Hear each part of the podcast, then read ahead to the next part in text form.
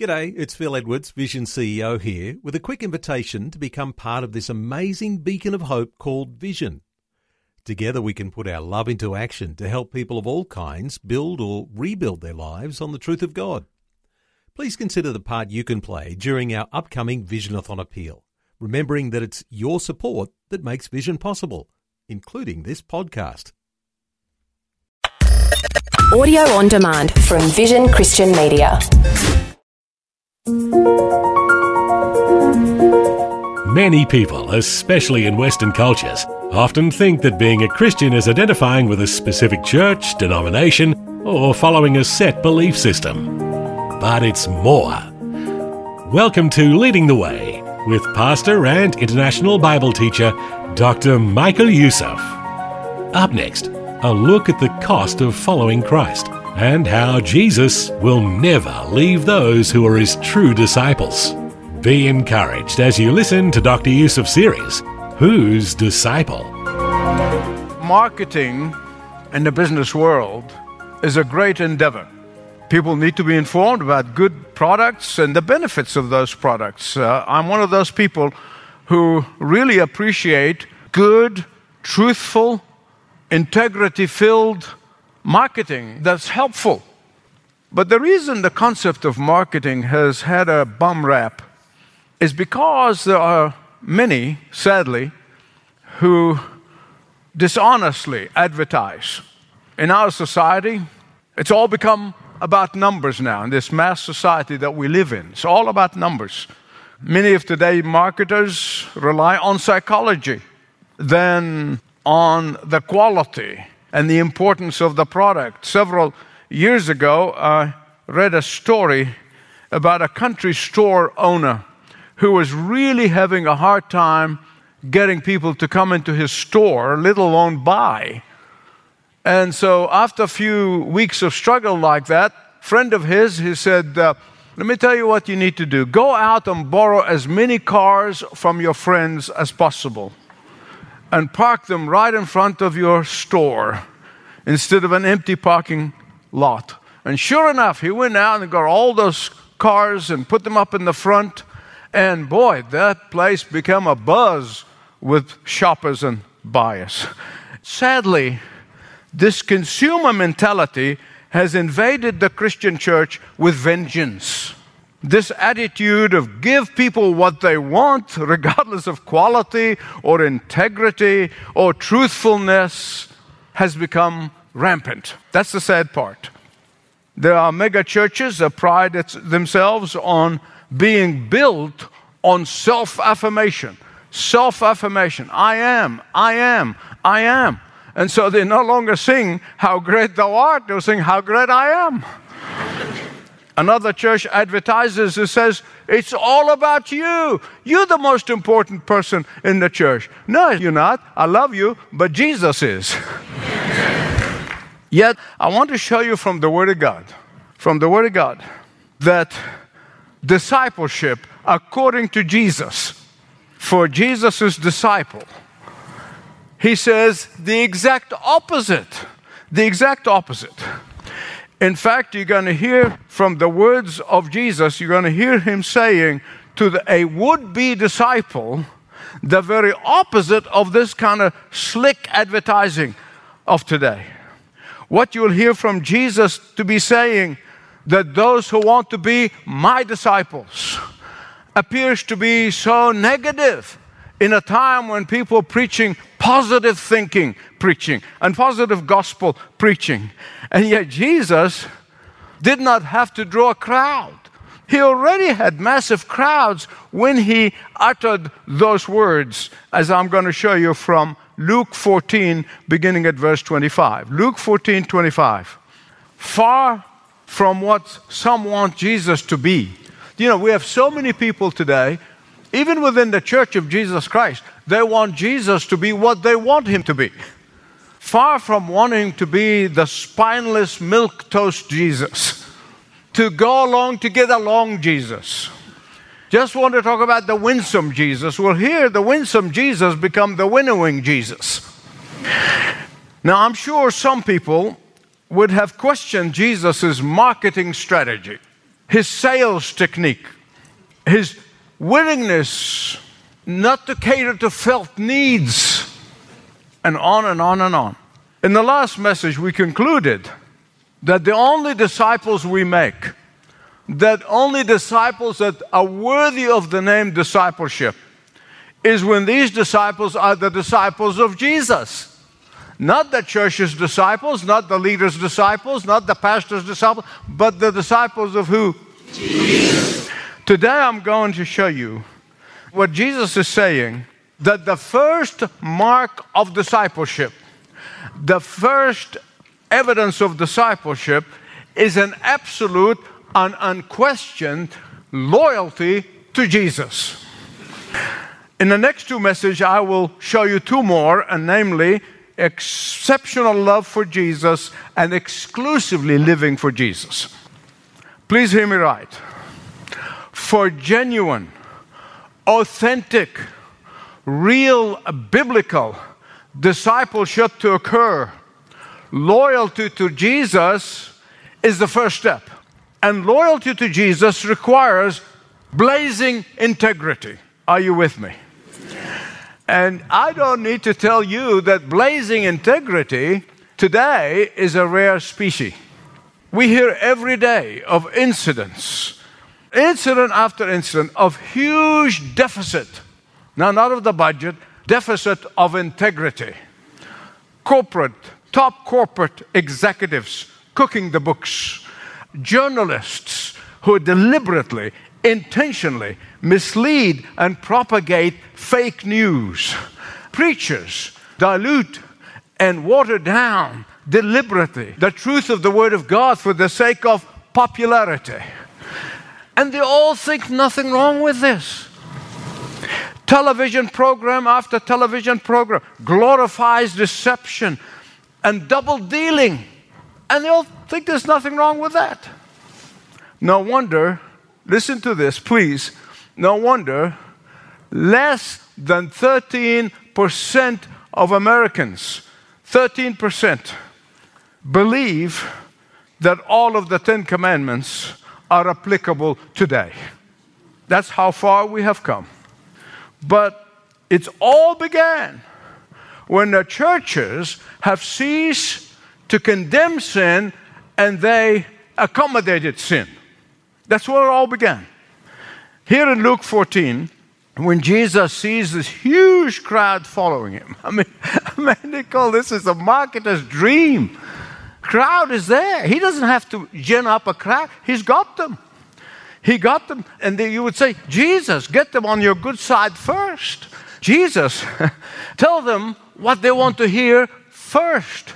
Jesus, tell them how wonderful they are. Tickle their ears first. Jesus, tell them how great they are. Remind them that the power is in the tongue, and they, whatever they say, God obeys. Ask them to name whatever they want and then claim it, and then they will get it. Get them on the hook first. And then, kind of in the middle of the week, do some sort of a Bible study. Oh, Jesus, don't start with the cost of discipleship. Don't start there because it's a turnoff, right? Don't start with unquestioned loyalty to you. Let them have a skin in the game, right? Don't start with self denial. Talk about self actualization. First, start with telling them what is in it for them first. But with Jesus, there is no misleading subtleties. With Jesus, there is no small print. With Jesus, there is no sugarcoating. He spells it out up front. Whose disciple? Jesus. So listen to what Jesus said. If you do not hate your family or even self, you cannot be my disciples. I'm going to unpack this because I don't want anybody here or even those watching around the world who hate their in laws and say, Man, I got an out of here. No, no, no. not so fast. Wait until I get to explain the text. Whoever does not hate himself cannot be my disciple. I'll explain that too. Whoever does not carry his cross and come after me, not on occasions, not when they feel spiritual, not when they have a, a petition, a request from heaven, but daily. How often? And come after me. Cannot be my disciple. Then he goes on and gives us two illustrations. They're really two illustrations are self explanatory. The person who builds a bridge or builds a tower, really a house, and because he has not counted the cost of the building, the entire building, he leaves it half done. Or like the army that does not count the cost of meeting another stronger army and they get defeated. Basically saying, count the cost of discipleship. Count the cost. I told you, it spells it out up front. when you understand these words, it will not only lead you into absolute, unquestionable loyalty to Jesus, but it will encourage you to be truthful in discipling others for Jesus. Can I get an amen? In the last message, we looked at the meaning of the term disciple. In the book of Acts, actually, the word disciple and Christian, they use interchangeably. Christian and disciple. Now, I told you, discipleship is not a higher rank. It is when Jesus becomes your Savior, He becomes your Lord, and you become a disciple. All at the same time. Now, you might start in kindergarten, but you're still a disciple. And that is why becoming a disciple is a must in fact, becoming a disciple of Jesus is the only evidence that you are a believer and a, that Jesus is your Savior and Lord. Can I get an amen? amen? Now, some of you might protest, and I understand that. Listen to me, I've been around long enough to know. Michael, what Jesus is asking here in Luke chapter 14 is extreme.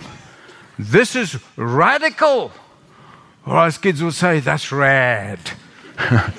Now, you're obviously not being around kids. Their lingo. but when you hear the explanation, you understand that Jesus is not calling for an extreme makeover, he's calling for a takeover. A takeover. He is either acknowledged as the only divine, sovereign, king, master, or not at all. Jesus never suggested that all you need to do is to say just a little simple prayer and then go back to your merry, happy ways and you're saved. Please listen to me. Jesus never, never manipulated anyone into making an emotional decision. Jesus never gave anyone a false sense of security. Jesus never taught that the way to heaven is paved on a bed of roses. In fact, in Matthew 7 14, he warned how narrow is the gate that leads to eternal life. It's narrow. And you thought narrow mindedness is a derogatory term. Somebody call you narrow minded, wear it as a badge of honor and tell them that it's a narrow road that leads to heaven. You cannot enter it with all of your deliberate, intentional sin and promiscuity. You cannot enter it with all of your love for this world in your heart. You cannot enter it with all your idols hanging on you and on your shoulder. No, in Luke chapter 9, Jesus said again, If anyone wishes to come after me or become my disciple, he must daily, how often? Daily. Deny himself. Oh, deny yourself. and we're talking about self, self, self, self. This is deny yourself. Take up his cross and follow me. There's one more thing about Luke 14 before I get to it. Here you notice Jesus is not talking about any aspect of salvation. Not here. He does not mention God's holiness, human sin, divine judgment, or his saving work in the cross that is coming. He does not talk about salvation by grace alone, through faith alone. He does not talk about the objective facts of the gospel. No, he is talking about the subjective, the what? Subjective attitude for a radical and extreme faith commitment.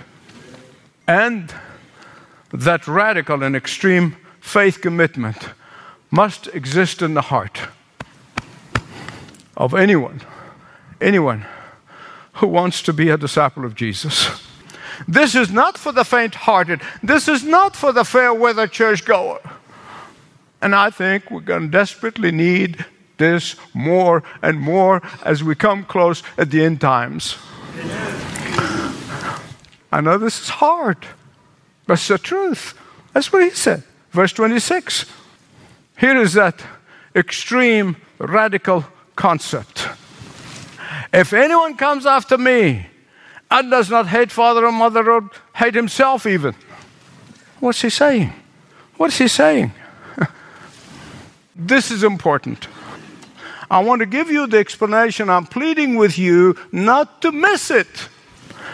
Jesus was making it very clear, and he's making a clear distinction between redemptive love, which is divine, and possessive love, which is not. Jesus is telling a would be disciple that our relationship with our loved ones, with our family members, with all our loved ones, unless that love stems out of redemptive love, unless that love grows out of redemptive love, unless that love stems out of loyalty to Jesus, it will not be selfless love. It'll be possessive love. If a love between husband and wife does not flow out of God's love for them and their love for God, at best, it's a possessive love, not redemptive love. And that's why you discover at the very core of all marital problem there is sin. I don't care what they dress it and how they rationalize it and how they play it. No, no, it's sin at the very core. And sin that is not repented of is disloyalty to Jesus.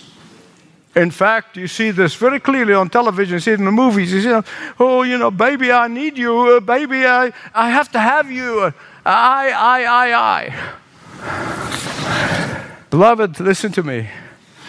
Jesus is saying to a would be disciple possessive love is selfish at best.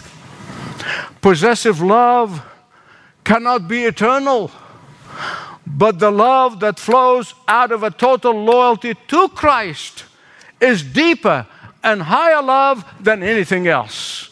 The love that emanates from your total commitment and loyalty to Christ will make your love for family and for others to be real and will grow every day.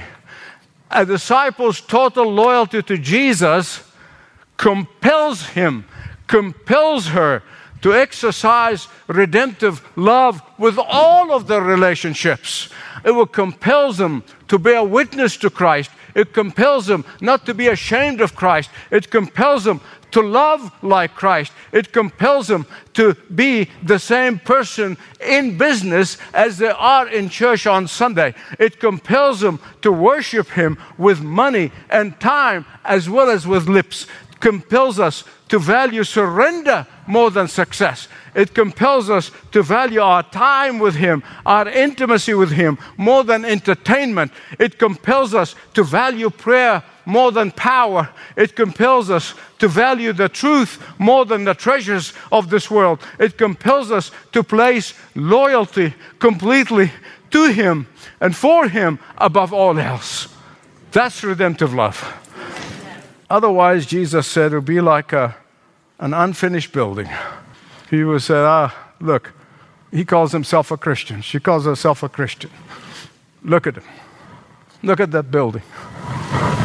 They thought they're going to build a tower, going to build a house. Look at, look at Just only the foundation and few columns, and that's it. half built building is mocking to the person who built it, or a defeated army because the army never was realistic and looked and their true readiness. Why? Because they have not taken the time to count the cost of discipleship, because they did not take discipleship seriously, because they did not take loyalty to Jesus seriously. And remember this just in case you begin to panic and said, Oh my, it's all dependent on me. It's all up to me. What do I do? How can I do that? Let me tell you something. You've seen me and you heard me long enough to know that if it's up to me holding on to Jesus, I would have been lost long time ago. But thank God, Jesus is the one holding on to me. Jesus is the one holding on to me. The year's are 1977. I'll never forget it. I'll never forget it. Our eldest daughter, she was two, and she was always rambunctious.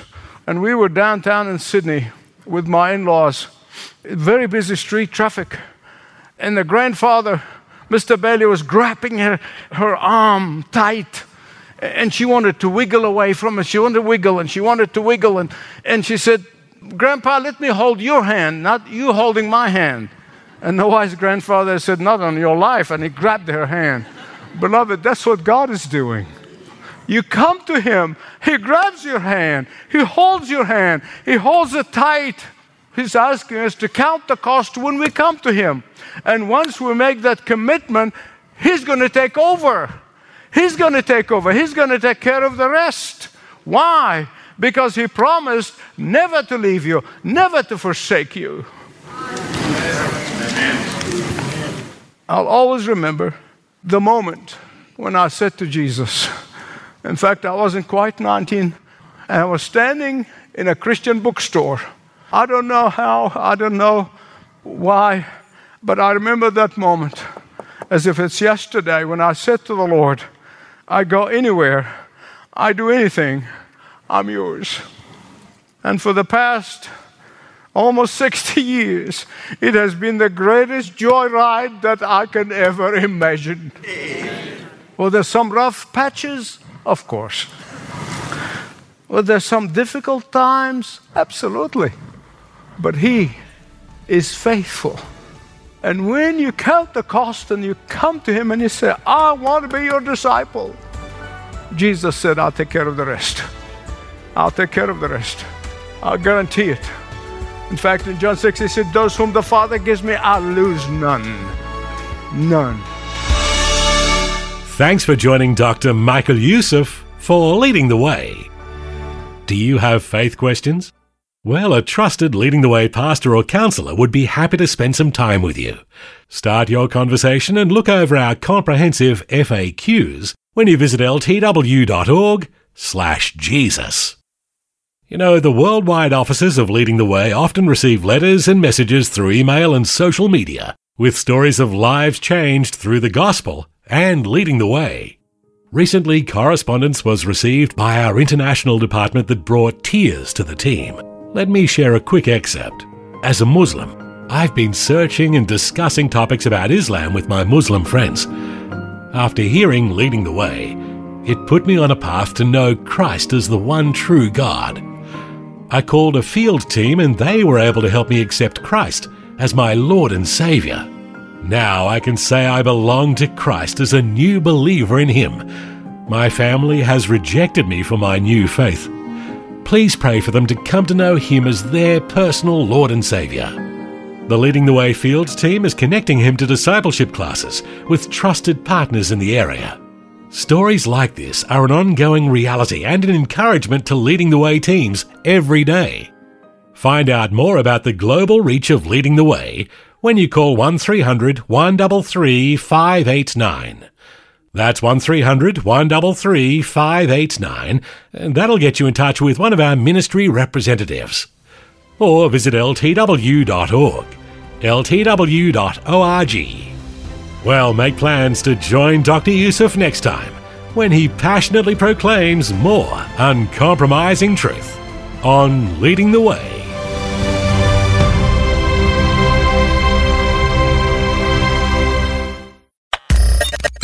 For taking time to listen to this audio on demand from Vision Christian Media. To find out more about us, go to vision.org.au.